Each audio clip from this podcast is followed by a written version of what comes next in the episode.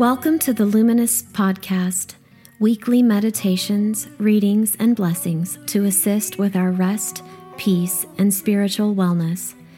You can find out more at luminousanglican.com.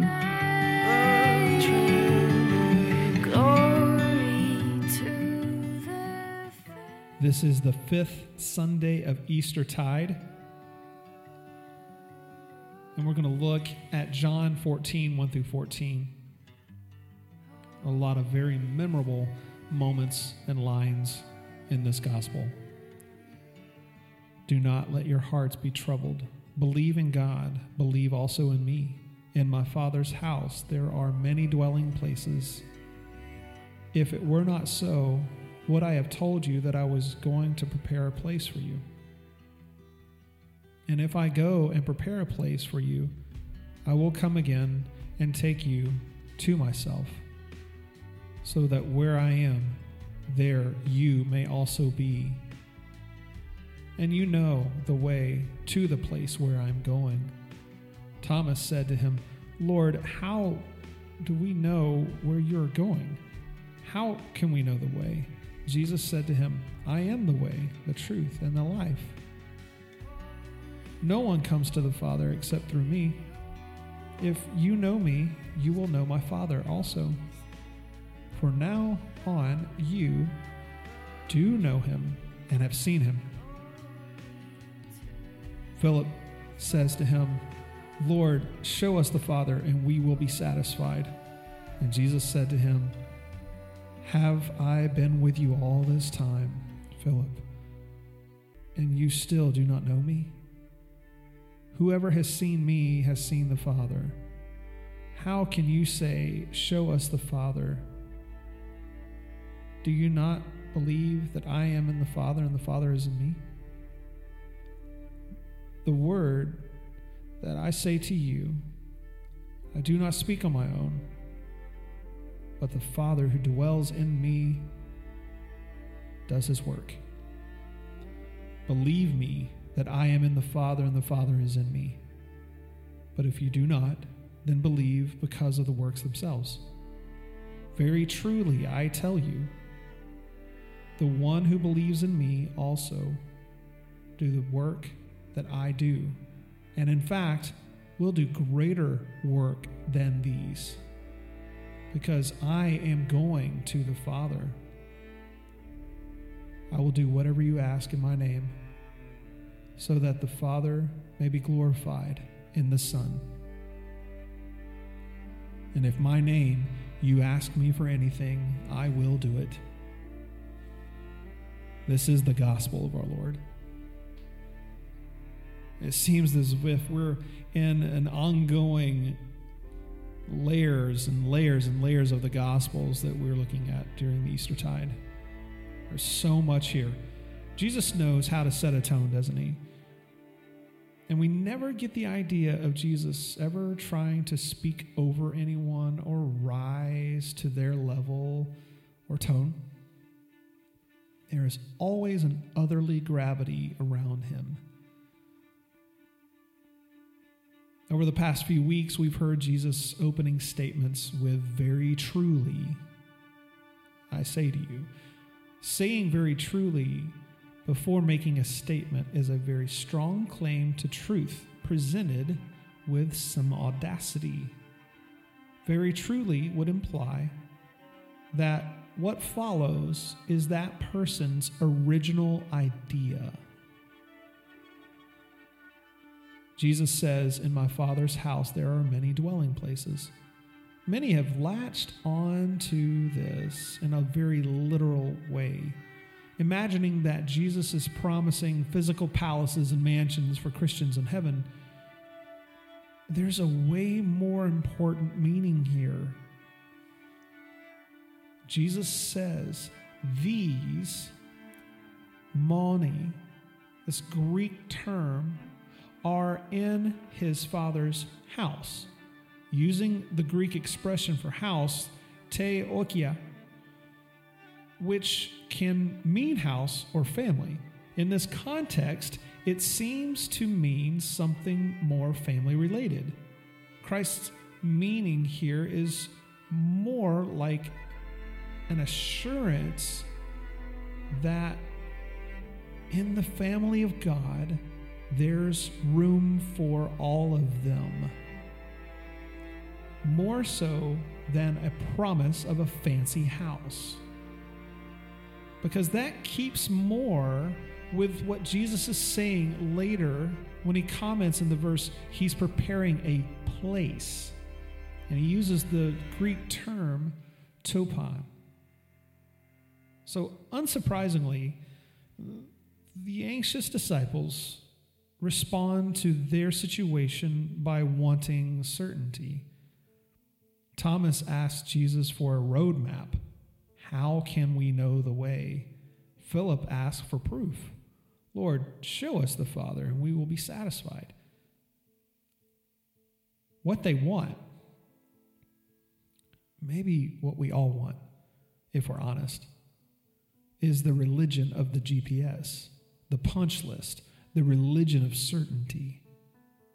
Do A, B, and C, and you will arrive at destination D. And we can believe that until it no longer suffices, until it begins to break down. Jesus' response do not let your hearts be troubled. And he goes on to say, I am the way, the truth, and the life. If you know me, you know the Father. From now on, you do know him and have seen him. Because through Jesus, we know God and have seen God.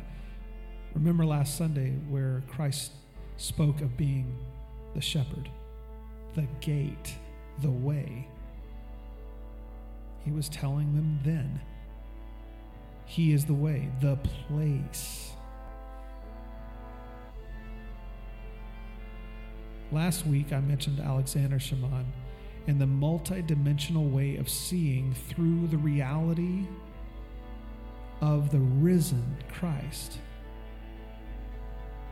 We could unpack this a little further, but a dualistic mindset keeps us trapped in a lesser dimension. If I do A, then God does B. If I have if I behave, then I will be loved. If I mess up, then God will be angry. God is so much better and bigger than this. If I work hard, I'll earn forgiveness, acceptance. I'll earn my place. Does it say when we project a God who secures parking spots, football game results, or weather forecasts? A God who makes faith easy by providing simple and quick answers, by tending to what when we call upon, and then leaving when we dismiss, like a genie from a lamp.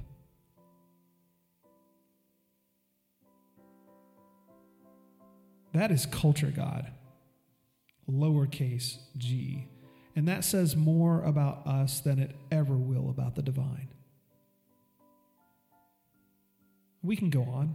You know, the God that stands with me on how I view the world, who is right, who is wrong, who is in, who is out. Remember Anne Lamott writing? You can be certain that you have made God into your own image when God hates the same people that you hate. These are just a few of the pretenders, the imposters. This is not God. Do not let your hearts be troubled, for I am the way and the truth and the life. You know God because you've known me. Maybe it feels like a tall order to not let our hearts be troubled, to trust that you do know, in fact, the way, the quiet, the unglamorous, the ultimately life giving way of Jesus. But you do. Like Thomas, like Philip, like Peter, like the others, you know Jesus. We know his life. We know his love. We know his death. We know his resurrection.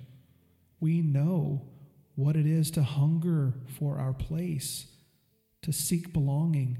We know when we listen for the way of Jesus, to hope, to be carried. We know the way. The way isn't what many of us thought it was going to be. It is so much better. The way is patient, the way takes time to deepen. But the invitation is still an invitation to confidence in Jesus. Not because we're experts at finding God, but because God has always and already found us.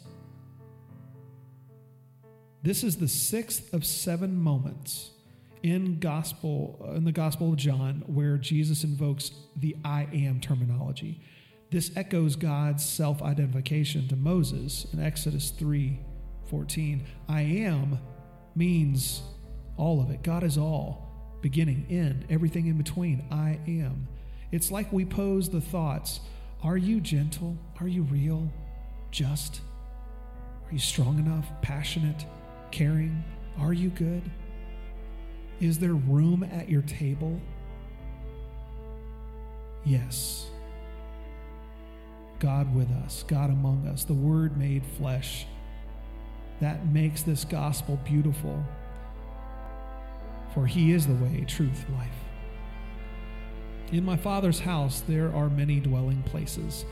Jesus tells his sorrowing disciples, meaning God is generous, God is hospitable. God can handle your doubts, your fears, your anxieties, your questions. There is space, there is room in God. God's invitation of belonging extends far beyond the confines of this life. I go and prepare a place for you. Jesus says, as he stands in the shadow of his own cross, You have a place with me you have a place with God. Do not let your hearts be troubled. You have a place. Thanks be to God. In the name of the Father, Son, and Holy Spirit. Amen. If you would like more information or ways to be a part of Luminous, please go to luminousAnglican.com. Peace be with you.